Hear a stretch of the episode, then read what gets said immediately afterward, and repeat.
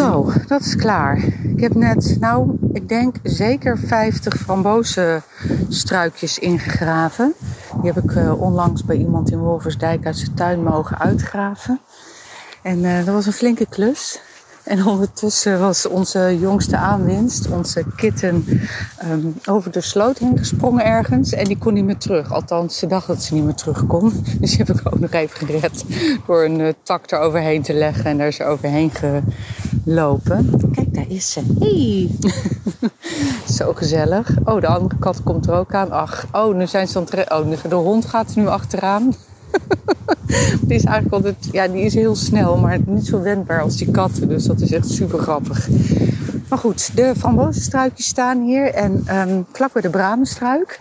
Een vriendin van mij uh, van een uh, dorp verderop, die komt binnenkort mij helpen met uh, bramenstruik snoeien. Ze zegt uh, daar heel veel verstand van te hebben, van bramenstruiken snoeien. Nou, ik geloof haar direct. Uh, zodat hij zoveel mogelijk vrucht gaat dragen de komende zomer. En dan uh, hoop ik ook dat die uh, frambozenstruikjes goed gaan aanslaan. Want oh, dat is zo lekker. Als je zo al snoepend langs die struiken kunt struinen. Even een rondje wandelen.